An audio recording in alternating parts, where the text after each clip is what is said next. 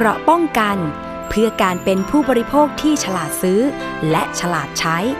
ในรายการ ภูมิคุ้มกัน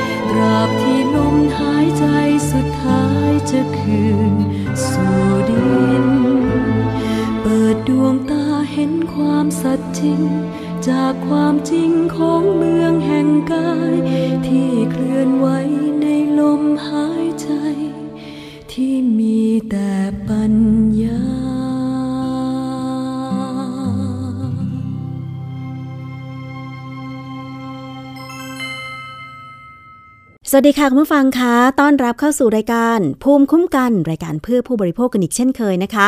ก็มีดิฉันชนะทิพไพรพงศ์มาอยู่เป็นเพื่อนคุณผู้ฟังเป็นประจำนะคะ ทางวิทยุไทย PBS www.thaipbsradio.com ฟังสดและฟังย้อนหลังกันได้เลยค่ะ หรือว่าจะรับฟังจากสถานีวิทยุชุมชนที่เชื่อมโยงสัญญาณนะคะ เวลาขับรถไปในจังหวัดต่างๆ ก็สามารถ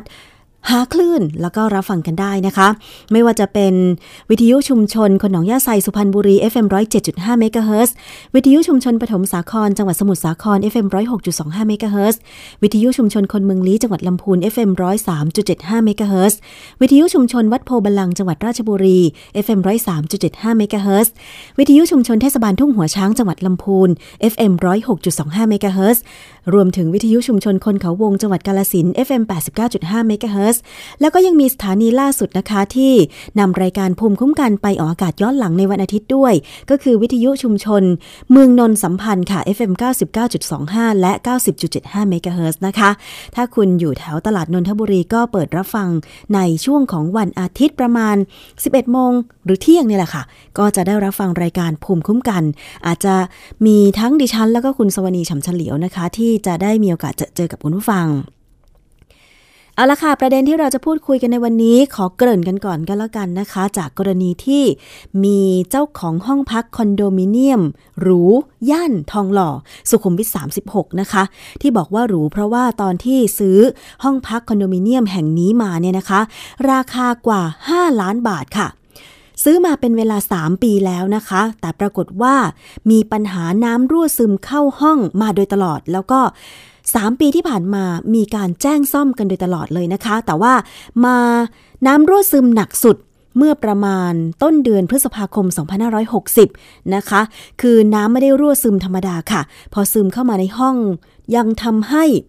ไฟฟ้าในห้องช็อตอีกด้วยนะคะ ซึ่งสภาพของห้องที่ผู้สื่อข่าวของไทย PBS นะคะ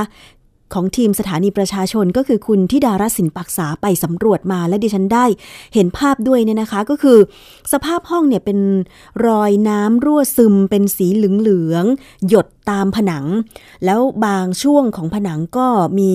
กระเทาะออกมาด้วยนะคะรวมถึงเสา และก็สภาพพื้นห้องพื้นก็กระเทาะออกมาหมดเลยนะคะ ห้องพักเนี่ยนะคะต้องเอาเตียงออกเอาตู้ออกรื้อออกมาหมดเลยทำให้สภาพห้องคือตอนนี้อยู่อาศัยไม่ได้นะคะ เจ้าของห้องนั้นเนี่ยต้องไปเช่าห้องของเออเพื่อนบ้านเนี่ยอยู่นะคะ ไม่สามารถพักห้องของตัวเองได้เลยค่ะ ที่ผ่านมานั้นเนี่ยพอเกิดปัญหาครั้งแรก ๆ ก็ได้แจ้งทั้งนิติบุคคลที่ดูแลอาคารชุดแห่งนี้ให้มาซ่อม แจ้งเจ้าของโครงการซึ่งเป็นผู้สร้างคอนโดนะคะ แต่ก็ ไม่ได้รับการแก้ไขให้ปัญหามันหมดไปค่ะ คือ พอมีปัญหาทีหนึ่งก็มาซ่อมทีหนึ่งแล้วก็เกิดปัญหาน้ำรั่วซึมใหม่อีกนะคะ เพราะว่าห้องของท่านนี้เนี่ยนะคะ เป็นห้องที่อยู่ชั้นบนสุด ซึ่งข้างบนเนี่ยก็คือเป็นดาดฟ้า แล้วเวลาฝนตกลงมาน้ำมันขัง ระยะเวลาที่แจ้งซ่อมมันก็เนิ่นนาน แล้วเธอนั้นบอกว่า เสียโอกาสในการอยู่ห้องตัวเอง เสียโอกาสในการที่จะ ซ่อมแล้วก็ขายไปนะคะ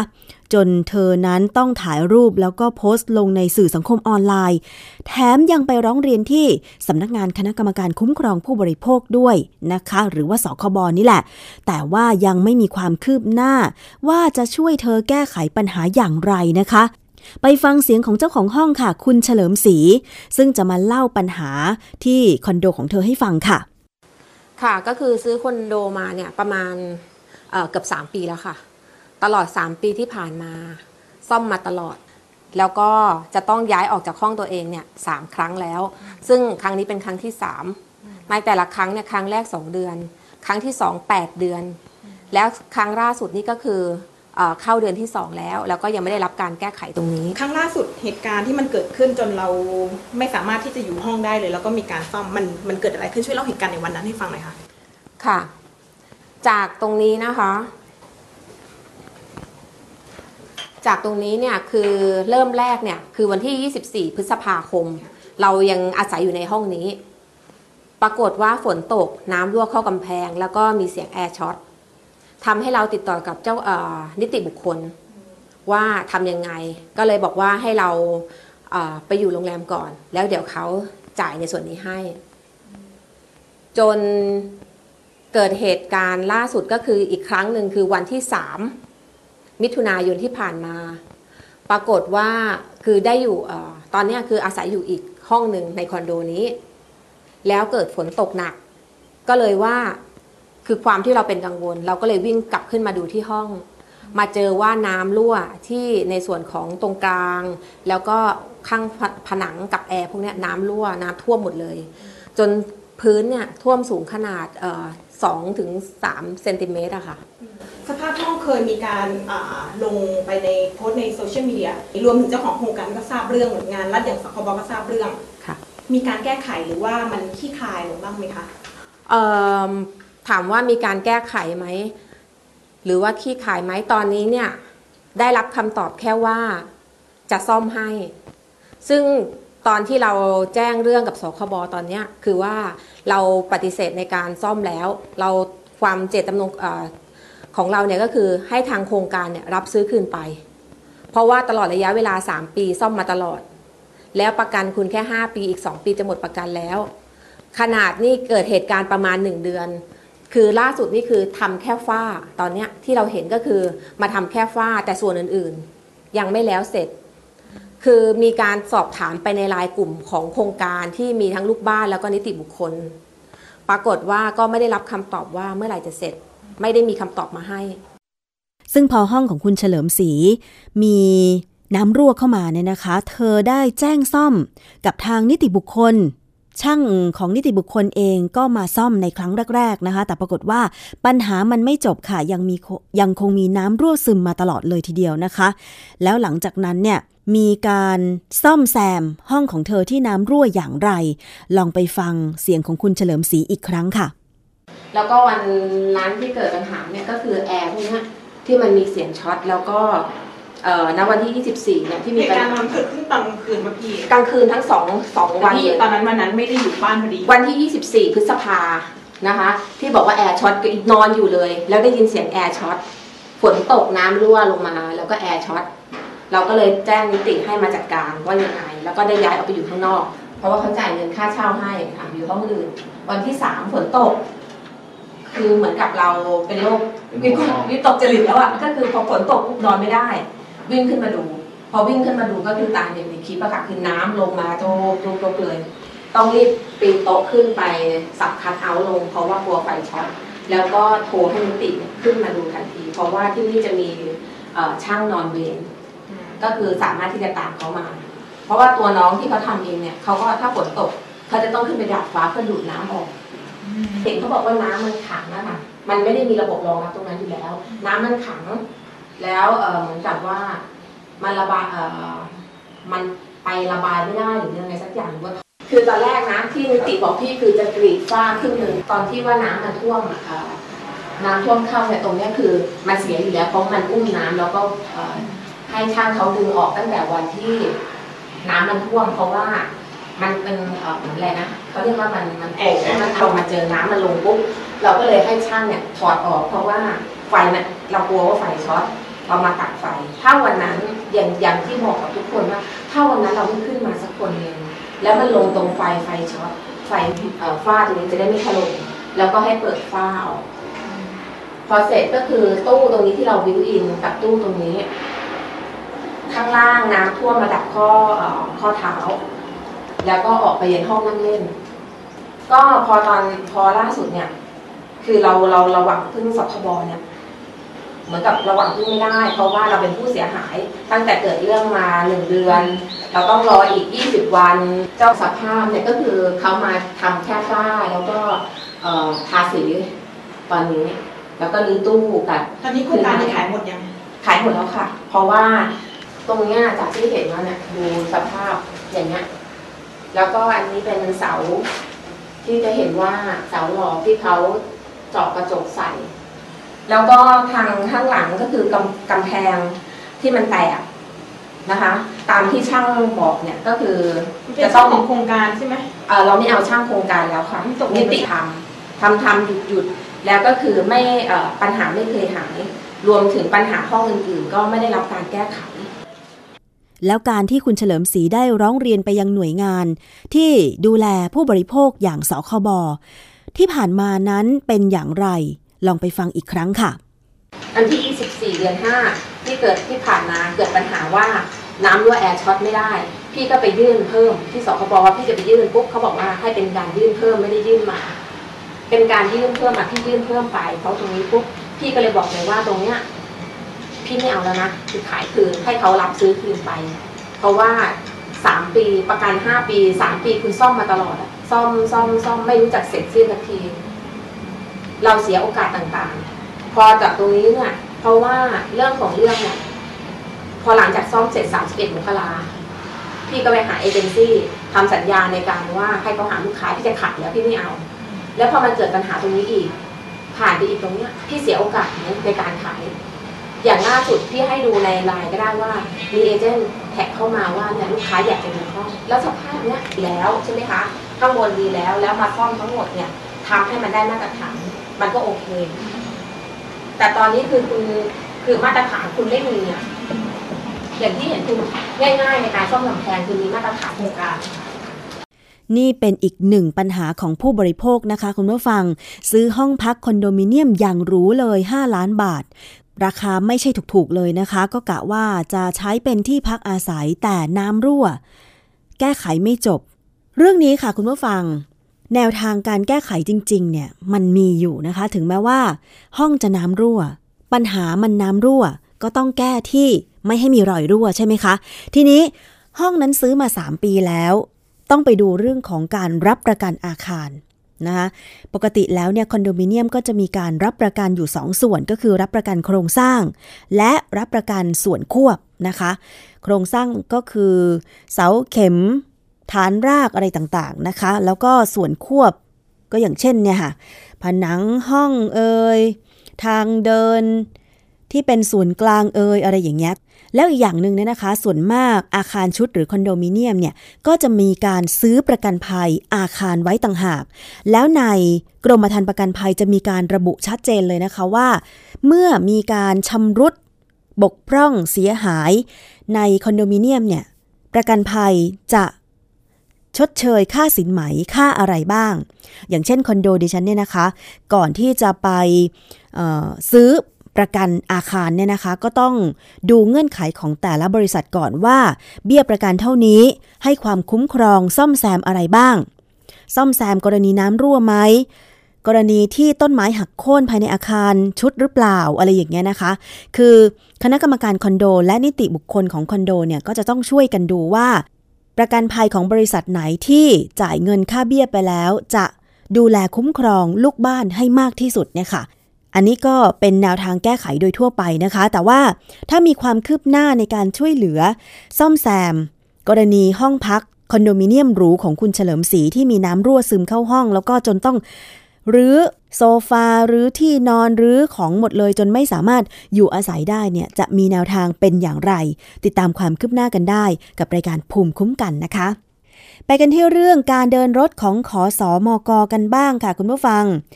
สหภาพแรงงานขอสอมกคัดค้านการปฏิรูปเส้นทางรถเมล์ขอสอมก เนื่องจากกังวลว่าอาจจะเป็นการเอื้อเส้นทางให้เอกชนผูกขาดการเดินรถค่ะ นายวีรพงษ์วงแหวนประธานสหภาพแรงงานรัฐวิสาหกิจ องค์การขนส่งมวลชนกรุงเทพหรือขอสมกนะคะ พร้อมกับสมาชิกสหภาพของขอสมกแถลงข่าวคัดค้านการปฏิรูปเส้นทางรถโดยสารค่ะ โดยระบุว่ากระทรวงคมนาคม ได้จ้างสถาบันเทคโนโลยีพระจอมเกล้าเจ้าคุณทหารลาดกระบัง และสถาบันวิจัยเพื่อการพัฒนาประเทศไทย หรือ TDRI ให้มาทำการศึกษาการปฏิรูปเส้นทางการเดินรถขอสอมก แต่ว่ากระทรวงคมนาคมไม่ได้เปิดรับฟังความคิดเห็นจากสาภาพ แรงงานขอสอมก และผู้โดยสารเลยนะคะ สาภาพคอสอมกกังวลว่าจะเป็นการเอื้อประโยชน์ให้กับกลุ่มเอกชนค่ะ โดยเสนอหลักเกณฑ์การพิจารณาเส้นทาง ให้สิทธิผู้ประกอบการเอกชนรายเดิม และขอสอมกเข้าร่วมประมูลเส้นทางเดินรถ เพื่อให้เกิดการแข่งขันอย่างเสรี ป้องกันการผูกขาดการประมูลของกลุ่มทุนเอกชนนะคะ โดยสาภาพขอสมกเสนอ 30 เส้นทางที่ต้องการให้ขอสมกเดินรถเพียงรายเดียวอย่างเช่น เส้นทางรังสิตถึงสนามหลวง เส้นทางมีนบุรีถึงท่าเรือสีพระยา และเส้นทางสถานีขนส่งหมอชิดถึงหัวลำโพงค่ะ ตั้งเป้าเป็นเส้นทางช่วยเชื่อมต่อระหว่างระบบขนส่งสาธารณะอื่นด้วยนะคะ นอกจากนี้ค่ะ ยังขอให้รัฐบาลออกใบอนุญาต ประกอบการขนส่งรถโดยสารประจำทางไม่น้อยกว่า 10 ปี จากเดิมให้ออกคราวละ 2 แล้วก็ 7 ปี เพื่อคานอำนาจต่อรองของกลุ่มรถร่วมเอกชน และเพิ่มประสิทธิภาพการให้บริการ ขณะเดียวกันค่ะ ยังเรียกร้องให้กระทรวงคมนาคมออกมาตรการแก้ไขปัญหาภายในขอสอมก ให้เป็นรูปธรรม ทั้งภาระหนี้สิน รวมถึงการสรรหาผู้อำนวยการ และคณะกรรมการ เพื่อฟื้นฟูองค์กรในระยะยาวด้วยค่ะทั้งนี้สาภาพ พนักงงานรัฐวิสาหกิจขอสอมกนะคะ จะเข้ายื่นหนังสือคัดค้านการปฏิรูปเส้นทาง และทวงถามความคืบหน้าการจัดซื้อรถเมย์ NGV และรถเมย์ไฟฟ้า ทั้งนี้นะคะสาภาพขอสอมกยังได้เข้ายื่นหนังสือเพื่อคัดค้าน การปฏิรูปเส้นทาง และทวงถามความคืบหน้าการจัดซื้อรถเมย์ NGV และรถเมย์ไฟฟ้าต่อนายกรัฐมนตรีด้วยนะคะ อันนี้ก็เป็นการถแถลงของสาภาพขอสอมกค่ะการจะปรับเปลี่ยนเส้นทางเดินรถ หรือว่ามีผู้ให้บริการในเส้นทางต่างๆ นั้นก็กระทบกับผู้โดยสารแน่นอนเลยนะคะ ไปต่อกันที่เรื่องของแนวคิด แท็กซี่โอเคแท็กซี่ VIP กันบ้างนะคะคุณผู้ฟัง ล่าสุดทางรัฐบาลนะคะได้ผุดแนวคิดนี้ขึ้นมา แล้วก็ให้เหตุผลที่จะมีโครงการแท็กซี่โอเคและแท็กซี่ VIP ว่า เนื่องจากประเทศไทยของเราเนี่ยมีนักท่องเที่ยวเข้ามาเที่ยวบ้านเราเป็นจำนวนมาก ซึ่งทางรัฐบาลและทางกรมการขนส่งทางบกก็ได้เล็งเห็นตรงกันว่า ถ้าทำโครงการนี้ขึ้นมาเนี่ยก็จะทำให้ภาพลักษณ์ของประเทศมีความเชื่อถือมากขึ้น เพราะว่าทุกวันนี้เนี่ยก็มีข่าวเกี่ยวกับแท็กซี่ ที่เอารัดเอาเปรียบนักท่องเที่ยวลวนลามลูกค้า แล้วก็ปัญหาอื่นๆ อีกเยอะเลยนะคะทำให้แนวคิดนี้ผุดขึ้นมาค่ะ เมื่อวันที่ 5 กรกฎาคม 2560 ค่ะ มีการถแถลงเกี่ยวกับแนวคิดแท็กซี่โอเคและแท็กซี่ VIP นะคะ ซึ่งเป็นผลมาจากมติการประชุม มีผลบังคับทั้ง 2 โครงการนะคะ โดยรถแท็กซี่ทุกคันเนี่ยที่จะเข้าร่วมโครงการแท็กซี่โอเคและแท็กซี่ VIP จะต้องติด GPS ทุกคันนะคะ แล้วก็มีเครื่องแสดงตัวตนของคนขับรถด้วย มีปุ่มฉุกเฉิน มีการติดตั้งกล้องภายในรถ เพื่อความปลอดภัยของผู้โดยสาร ทั้งนี้นะคะ จะทำกับรถที่จดทะเบียนใหม่เท่านั้นค่ะทั้งนี้จะทำกับรถที่จดทะเบียนใหม่เท่านั้น เพราะถ้าเทียบกับที่ต้องนำรถไปติดตั้งระบบอินเทอร์เน็ต กับทำอย่างอื่นถือว่าใกล้เคียงกัน และโครงการนี้น่าจะได้รับความนิยมเป็นอย่างมาก อ้าวแล้วรถแท็กซี่เก่าที่มีวิ่งอยู่ในปัจจุบัน มันไม่คุ้มทุนหรืออย่างไรไม่ทราบนะคะ เพราะว่าการจะไปติดเครื่องแสดงตัวตนคนขับ แล้วก็ GPS รวมถึงปุ่มฉุกเฉิน กล้องติดรถต่างๆ มันก็ต้องมีศูนย์ควบคุม การจะเชื่อมต่อกับศูนย์ควบคุม รถแท็กซี่โอเคกับแท็กซี่ VIP ได้ก็ต้องอาศัยระบบอินเทอร์เน็ต อันนี้มีโครงการจะทำกับรถแท็กซี่ที่จดทะเบียนใหม่เท่านั้น อ่า แล้วแท็กซี่ที่มีอยู่ก่อนหน้านี้ไม่ได้พูดถึงนะคะ อาจจะไม่คุ้มทุนหรืออย่างไรไม่ทราบเหมือนกันนะคะ ทางด้านพันเอกหญิงศิริจันทร์งาทองรองโฆษกกองทัพบบกค่ะ ได้กล่าวว่าถ้าหากโครงการนี้ผ่านการอนุมัติ จากคณะกรรมการกฤษฎีกา และประกาศใช้ในเดือนกันยายน 2560 ก็น่าจะมีแท็กซี่เข้าร่วมโครงการเป็นจำนวนมาก เชื่อว่าน่าจะเป็นประโยชน์กับประชาชน ยกระดับการให้บริการแท็กซี่ในบ้านเรา เพราะเราจะใช้ระบบที่มีความปลอดภัย และใช้ระบบสากลมาดูแลโครงการของภาครัฐบาลอีกด้วย เดี๋ยวเรามาตามความคืบหน้ากันต่อนะคะ แล้วก็คุณพี่แท็กซี่ ทุกท่านก็ติดตามความคืบหน้าตรงนี้ด้วย เผื่อว่าถ้านำรถเข้าร่วมโครงการแล้วก็ จะทำให้ผู้โดยสารเชื่อถือเพิ่มมากขึ้นหรือเปล่าไม่แน่ใจนะคะ แต่ก่อนหน้านี้ก็มีการเผยแพร่ข่าวทางสื่อสังคมออนไลน์เหมือนกันว่า แท็กซี่ที่ให้บริการดีๆเนี่ยไม่จำเป็นต้องไปแคร์กับ Grab แท็กซี่หรือว่า Uber เลย เพราะว่า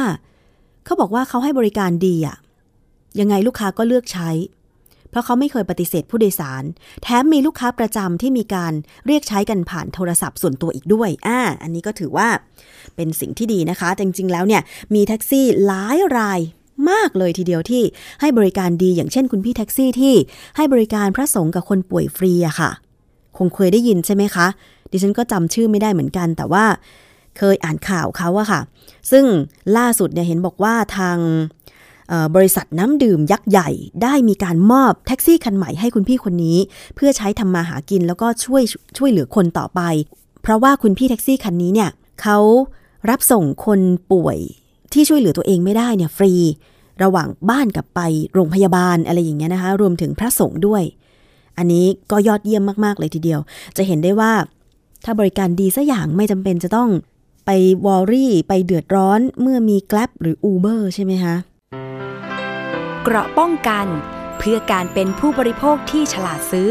และฉลาดใช้ ในรายการ ภูมิคุ้มกัน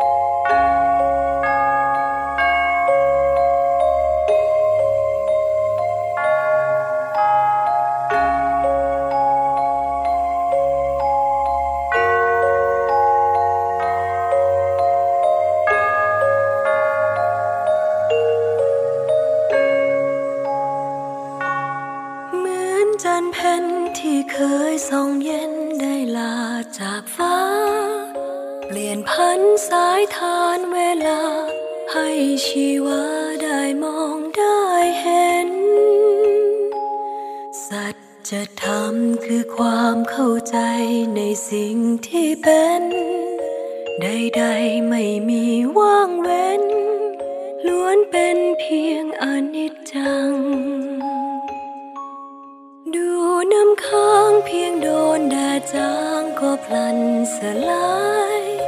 ชีวิตบอบบางมากมาย เพียงจำไว้ทุกวันสำคัญ ดีหรือร้ายกระทำอย่างไรก็เป็นเช่นนั้น รำลึกถอยร้อยรำพัน สังคบิดาจารึกในใจ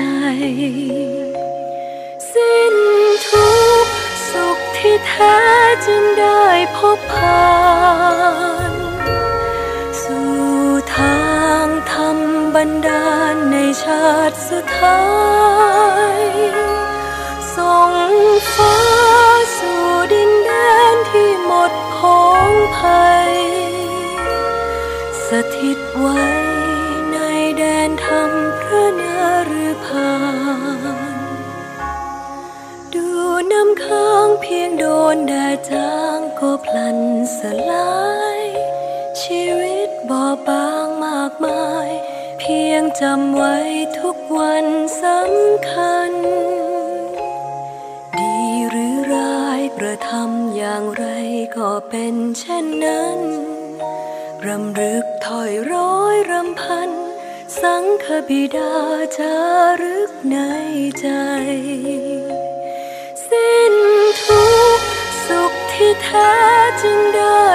ผ่านสู่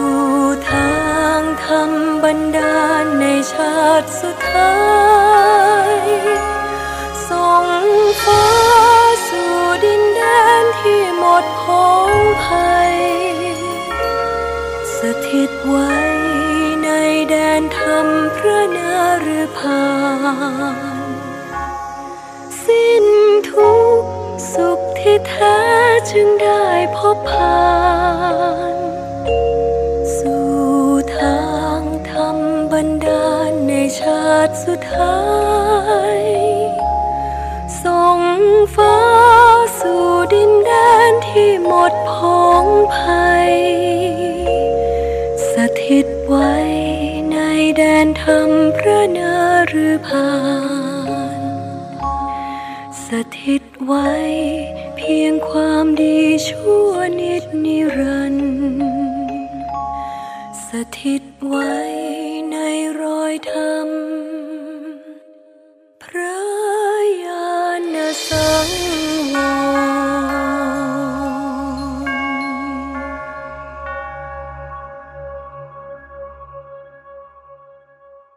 ลับเข้ามาสู่รายการภูมิคุ้มกันรายการเพื่อผู้บริโภคกับดิฉันชนาทิพย์ไพรพงศ์นะคะ ทางวิทยุไทย PBS www.thaipbsradio.com วันนี้นะคะเราก็มีหลากหลายเรื่องราวนำเสนอคุณผู้ฟังพร้อมทั้งเพลงเพราะๆด้วย มาต่อกันที่เรื่องของความปลอดภัยการใช้บริการตู้ ATM กันบ้างค่ะคุณผู้ฟัง หลังจากมีรายงานนะคะ บอกว่าพบธนาคารพาณิชย์บางแห่งเนี่ยถูกติดตั้งเครื่องคัดลอกบัตร 14 จุดในกรุงเทพ ซึ่งยังไม่พบผู้เสียหายนะคะ แต่ว่าธนาคารพาณิชย์ต่างๆ ก็ออกมายืนยันความปลอดภัยในการใช้บริการตู้ ATM และระบบชำระเงินอิเล็กทรอนิกส์ค่ะ แต่ก็มีคำเตือนให้ประชาชนระมัดระวังมิจฉาชีพนะคะ บันทึกภายในของธนาคารพาณิชย์แห่งหนึ่งถูกเผยแพร่ในสื่อสังคมออนไลน์นะคะ เกี่ยวกับรายงานปัญหาตู้ ATM ของธนาคารไทยพาณิชย์ ถูกติดตั้งเครื่องคัดลอกบัตร แล้วก็สกิมมิ่งจำนวน 14 จุด ในกรุงเทพมหานคร ตั้งแต่ช่วงปลายเดือนพฤษภาคม และกลางเดือน มิถุนายนที่ผ่านมาค่ะ ทำให้ธนาคารไทยพาณิชย์นั้น ต้องออกเอกสารชี้แจงต่อสื่อมวลชนว่า ธนาคารได้แลกเปลี่ยนข้อมูลความเสี่ยงต่างๆ กับสมาชิกสมาคมธนาคารไทย ตามความร่วมมือปกติ เพื่อหามาตรการป้องกันความเสียหายที่อาจจะเกิดขึ้น และจากรายงาน พบการติดตั้งเครื่อง skimming จำนวน 14 จุดดังกล่าว ยังไม่พบผู้เสียหายนะคะ แต่ว่าหากพบความเสียหายเกิดขึ้น ธนาคารก็พร้อมจะรับผิดชอบอย่างเต็มที่ค่ะ โดยยืนยันว่าธนาคารจะดูแลความปลอดภัย และขอให้เชื่อมั่นในการทำธุรกรรมผ่านเครื่อง ATM ของธนาคารนะคะผู้บริหารธนาคารกรุงเทพบอกว่า ธนาคารพาณิชย์ทุกแห่งต่างสนับสนุนนโยบายของรัฐบาล และธนาคารแห่งประเทศไทย ปรับปรุงแล้วก็ยกระดับมาตรฐานความปลอดภัยในระบบการชำระเงิน ทั้งเปลี่ยนบัตร ATM จากแถบแม่เหล็กเป็นชิปการ์ด การใช้รหัส 6 หลักในการยืนยันตัวตน รวมทั้งมาตรการอื่น ๆ ในอนาคตอย่างเต็มที่ค่ะ ไปฟังเสียงของคุณชาติสิริโสพลพาณิชย์ กรรมการผู้จัดการใหญ่และกรรมการบริหารธนาคารกรุงเทพค่ะเห็นด้วยกับนโยบายของทางการและก็ของธนาคารแห่งประเทศไทยในการให้ความสำคัญเกี่ยวกับทางด้านของความปลอดภัย โดยเฉพาะทางด้านพวก Cyber Security นะครับ แล้วก็อย่างที่ได้กล่าวถึงเนี่ย แล้วก็ introduce พวกบริการต่างๆ ทั้งหลายอย่างเช่น พวกบัตรเดบิตชิปคาร์ดต่างๆ พวกนี้เอ่อรวมถึงพวก Six Digit พินหกหลักเป็นต้นนะฮะอันนี้ก็เพื่อสร้างความปลอดภัยต่างๆ ขณะเดียวกันทำยังไงให้การให้บริการเนี่ยมีต้นทุนที่ถูกแล้วก็เหมาะสมเพื่อที่จะสามารถให้มีการให้บริการเนี่ยได้มากขึ้นและขยายในวงกว้างขึ้น อันนี้ก็เป็นสิ่งที่ธนาคารก็พยายามดำเนินการนะครับ แต่ผู้บริหารธนาคารกสิกรไทยนะคะบอกว่า แม้ภาครัฐและธนาคารพาณิชย์ จะพยายามวางระบบความปลอดภัยในการชำระเงิน แต่มิจฉาชีพก็ยังคงหาโอกาสและจังหวะ นอกจากนี้นะคะคุณบรรทูลล่ำซำประธานกรรมการธนาคารกสิกรไทยยังบอกอีกว่า ประชาชนควรจะตื่นตัว และหาความรู้เพื่อป้องกันตนเองไม่ให้ตกเป็นเหยื่อมิจฉาชีพได้ง่าย ๆ ขณะเดียวกันหน่วยงานภาครัฐก็ต้องสร้างสภาพแวดล้อม และวางโครงสร้างพื้นฐาน ให้เอื้อต่อการพัฒนาเทคโนโลยีความปลอดภัย ให้ทันสถานการณ์อยู่เสมอค่ะ อันนี้ ก็ต้องเป็นอีกหน้าที่นะคะของธนาคารพาณิชย์ด้วยเช่นกัน ในการที่จะวางระบบความปลอดภัย ในเรื่องของ IT เทคโนโลยีต่างๆ เพื่อป้องกันไม่ให้มิจฉาชีพนั้นแฮ็กข้อมูลได้ง่าย ๆนะคะ ซึ่งจริงๆแล้วที่ผ่านมาก็มีมาตรการป้องกันเยอะอะค่ะ แต่ว่าในส่วนของมิจฉาชีพนั้นเนี่ยเขาก็พยายามหาทุกวิถีทางนะคะ ที่เขาจะทำการแฮ็กข้อมูลขโมยข้อมูลหรือพยายามทำให้ เงินนั้นออกจากระบบได้นะคะอันนี้เป็นวิธีการของมิจฉาชีพ แต่ตัวของผู้บริโภคเองเนี่ยเวลาที่เราจะทำธุรกรรมอะไรต่างๆ บัตร ATM เราก็ต้องระมัดระวังไม่ตั้งรหัสที่คนจะสามารถเดาได้ง่ายใช่ไหมคะ ต้องตั้งรหัสที่เราคนเดียวเป็นผู้รู้ หรือแม้แต่การไปใช้บริการกดเงินตู้ ATM ตอนนี้ก็ต้องระมัดระวังว่าสังเกตนะคะว่าที่ตู้ ATM มีอะไรผิดปกติไหมจากเดิมที่เราเคยไปกด มันสามารถที่จะสอดบัตรได้ง่าย ๆ ไม่มีติดขัดอะไร แต่พอถ้าไปกดแล้วมันมีติดขัดเหมือนสอดไม่เข้า แต่เรายังพยายามดันบัตรให้เข้าไปในเครื่องเนี่ย ต้องตั้งข้อสังเกตไว้ก่อน เอ๊ะ มันจะเป็นบัตรที่ มันจะเป็นเครื่องที่ถูกติดตั้ง เครื่องคัดลอกออรหัสบัตร ATM ของเราหรือเปล่า ถ้าสงสัยก็ควรที่จะยกเลิกการกดเงินในตู้นั้นๆ แล้วก็ไปกดตู้ที่มีคนพลุกพล่านนะคะ ไม่ใช่ตู้ที่ออยู่ในที่เปลี่ยว แบบนี้เป็นต้น อันนี้ก็เป็นการระมัดระวังตัวเองเบื้องต้นค่ะ ไปกันที่จังหวัดเชียงใหม่กันบ้างค่ะ จะไปสำรวจปัญหาจราจรในตัวเมืองจังหวัดเชียงใหม่นะคะ พบว่าตอนนี้เชียงใหม่กลายเป็นเมืองใหญ่ที่มีปัญหาจราจรเกิดขึ้น เกิดขึ้นมาหลายปีแล้วด้วยค่ะ ซึ่งทางหน่วยงานท้องถิ่นของเชียงใหม่เองมีความพยายาม ที่จะแก้ไขปัญหาการจราจรที่ติดขัดภายในตัวเมือง อย่างเช่นการแก้ปัญหาด้วยการเพิ่มบริการรถสาธารณะ ลดการใช้รถยนต์ส่วนตัวนะคะ มีการเปิดให้บริการรถเมล์ในเขตเมืองมาแล้วสองสาย ในช่วงสองปีที่ผ่านมา และก็ได้มีการเปิดตัวเส้นทาง B3 ค่ะ ขนส่งอาเขตถึงศูนย์ราชการจังหวัดเชียงใหม่ คาดว่าจะสามารถช่วยลดปริมาณรถบนท้องถนนในเชียงใหม่ได้ ไปติดตามรายงานของคุณธีรพงษ์โลหะวัชระผู้สื่อข่าวไทย PBS ค่ะ รถประจำทางสาย B3 เส้นทางสถานีขนส่งอาเขตศูนย์ราชการจังหวัดเชียงใหม่ของเทศบาลนครเชียงใหม่ ที่ใช้รถมินิบัส 20 ที่นั่งจำนวน 6 คัน เป็นสายทางล่าสุดที่ให้บริการประชาชน ในระยะแรกจะเดินรถทุก 40 นาที ตั้งแต่เวลา 6 นาฬิกาถึง 18 นาฬิกาอัตราค่าบริการเด็กคนละ 10 บาท และผู้ใหญ่คนละ 15 บาทตลอดสาย ครับรถเมย์สาย B3 นะครับของเทศบาลนครเชียงใหม่ที่วิ่งจากขนส่งอาเขตนะครับมาที่ศูนย์ราชการจังหวัดเชียงใหม่คือรถเมย์สายล่าสุดที่เทศบาลนครเชียงใหม่เปิดตัววันนี้ครับเป็นรถเมล์ขนาด 20 ที่นั่งนะครับโดยเส้นทางนี้จะผ่านสถานศึกษาโรงพยาบาล แล้วก็ศูนย์ราชการของหน่วยงานภาครัฐด้วยนะครับซึ่งคาดว่ารถเมล์สายนี้จะสามารถลดปริมาณรถบนท้องถนนได้มากกว่าวันละ 100 คันครับรถโดยสาร B3 จะเดินรถจากขนส่งอาเขต ผ่านสถานีขนส่งช้างเผือก มหาวิทยาลัยราชภัฏเชียงใหม่ ศูนย์ประชุมนานาชาติจังหวัดเชียงใหม่สารกลางจังหวัดเชียงใหม่ และเดินรถกลับมายังโรงพยาบาลลานนา เข้าสู่สถานีขนส่งอาเขต รวมระยะทาง 27 กิโลเมตร ใช้เวลาเดินทางประมาณ 1 ชั่วโมง 20 นาที เป็นเส้นทางที่สำนักงานขนส่งจังหวัดเชียงใหม่ ระบุว่ามีความเหมาะสม และจะช่วยลดปริมาณการใช้รถของคนเชียงใหม่ได้ เบื้องต้นเนี่ยนะผมว่าก็น่าจะลด การใช้รถส่วนตัวนะฮะก็คงหลายร้อยคันอยู่ต่อวันนะครับ เพราะว่าไอ้ทางนี้เนี่ยมันเป็นเรื่องของเป็นทางเลือกสำหรับการให้บริการประชาชน โดยเฉพาะยิ่งค่าโดยสารที่ถูกมาก ไปครับผมอาเคนอาเคนต้องลองต้องลองครับการเดินรถสาย B3 เริ่มต้นมาตั้งแต่วันที่ 5 กรกฎาคม จากการสำรวจพบว่า จำนวนผู้โดยสารค่อนข้างน้อย เนื่องจากยังขาดการประชาสัมพันธ์ แต่ผู้ที่ได้ทดลองใช้บริการ ระบุว่าพึงพอใจ และชอบการให้บริการของรถ อ่าชอบค่ะ เพราะว่าเป็นรถปรับอากาศด้วย ก็คนก็นั่งสบายไม่ร้อนด้วย คิดว่ามานั่งอะบริการดีของผมว่าที่นั่งที่อะไรอย่างรถเมล์เลยใหญ่เลยโอโถงเลยช้างเดินก็กว่างดีกว่ารถตู้ หลังจากนี้อีก 3 เดือนเทศบาลนครเชียงใหม่ จะจัดการประชุมหาแนวทางปรับปรุงรถโดยสารสาย B3 ให้ตอบโจทย์กับผู้ใช้บริการมากยิ่งขึ้น และมีแผนจะขยายเส้นทาง บริการประชาชนให้ครอบคลุมเขตเทศบาลนครเชียงใหม่ทั้งหมด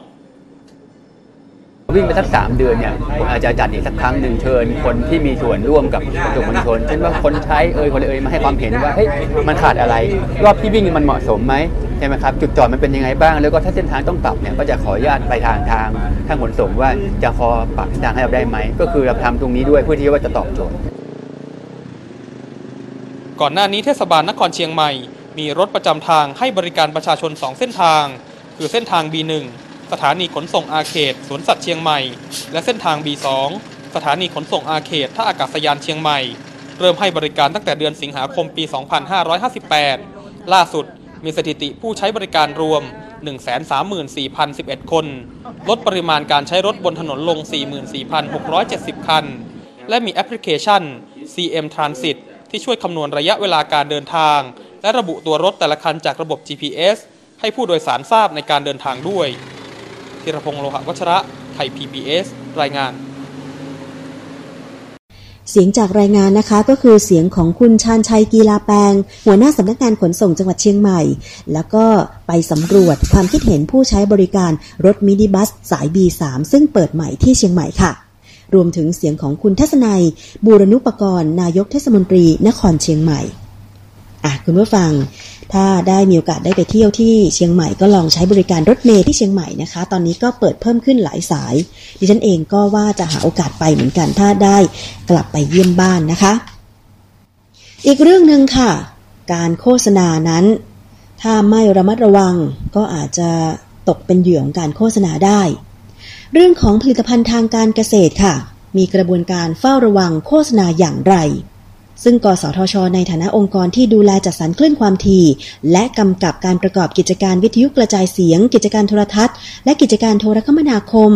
มีหน้าที่ตรวจสอบผู้ประกอบกิจการ ไม่ให้ดำเนินการใด ๆ ที่เป็นการเอาเปรียบผู้บริโภค โดยอาศัยการใช้เครือข่ายหรือโฆษณา ที่มีลักษณะค้ากำไรเกินควร หรือก่อให้เกิดความรำคาญ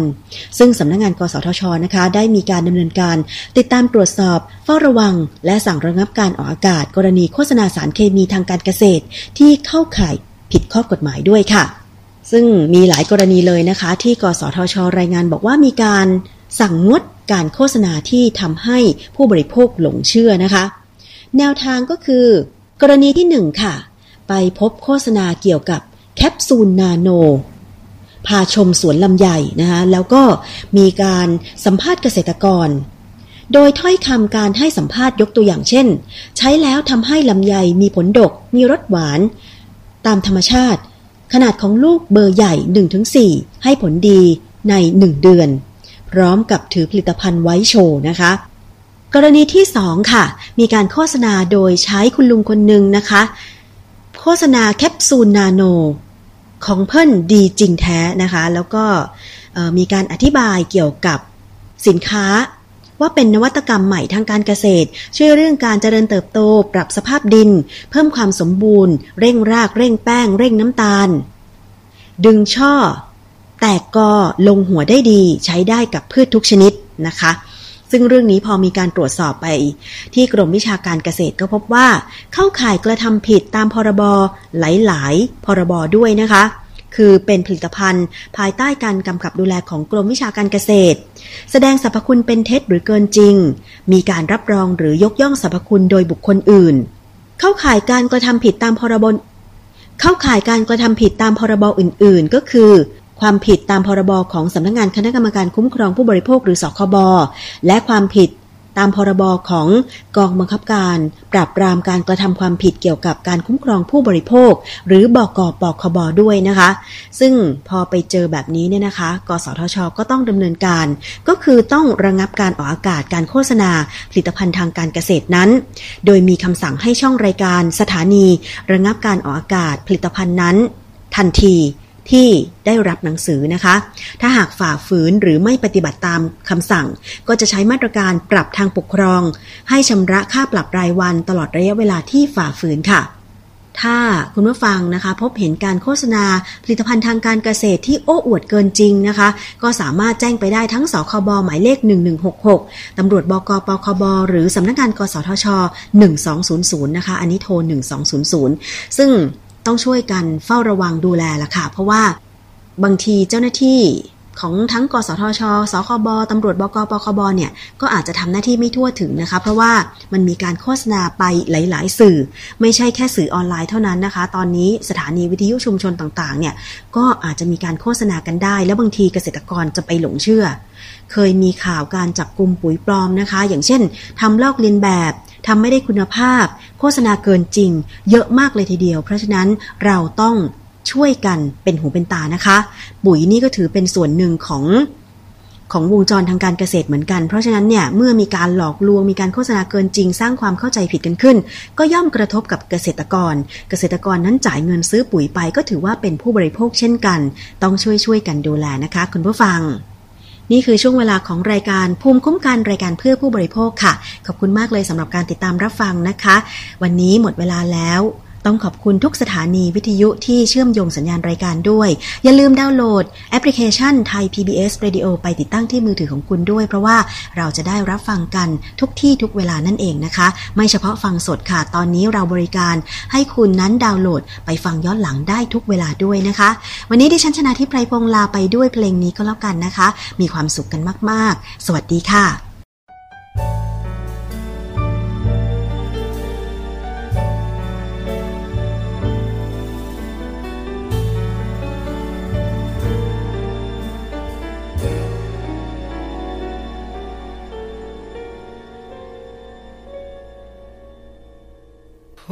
your head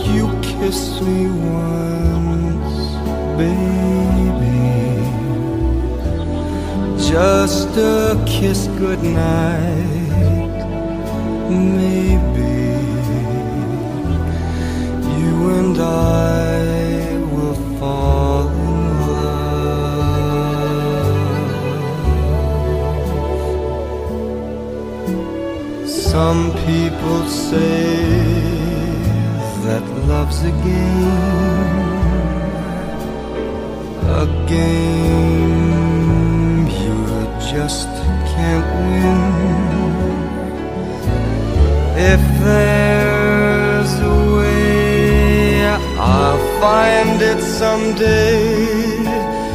and then this pool will rush in. Put your head on my shoulder,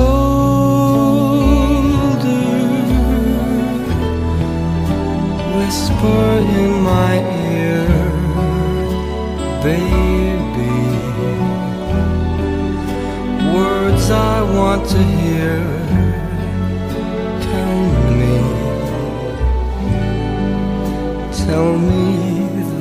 you love me too.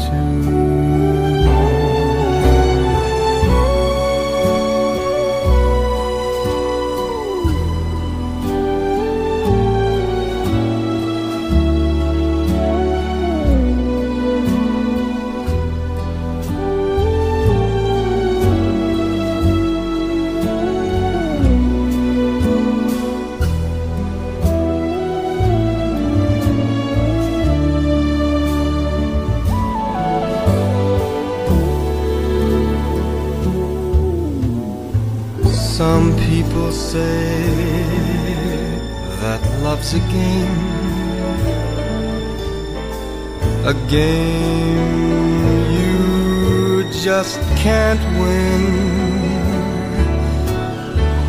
If there's a way, I'll find it someday, and then this pool will rush in. Put your head on my shoulder, whisper in my ear, baby, words I want to hear. Tell me, put your head on my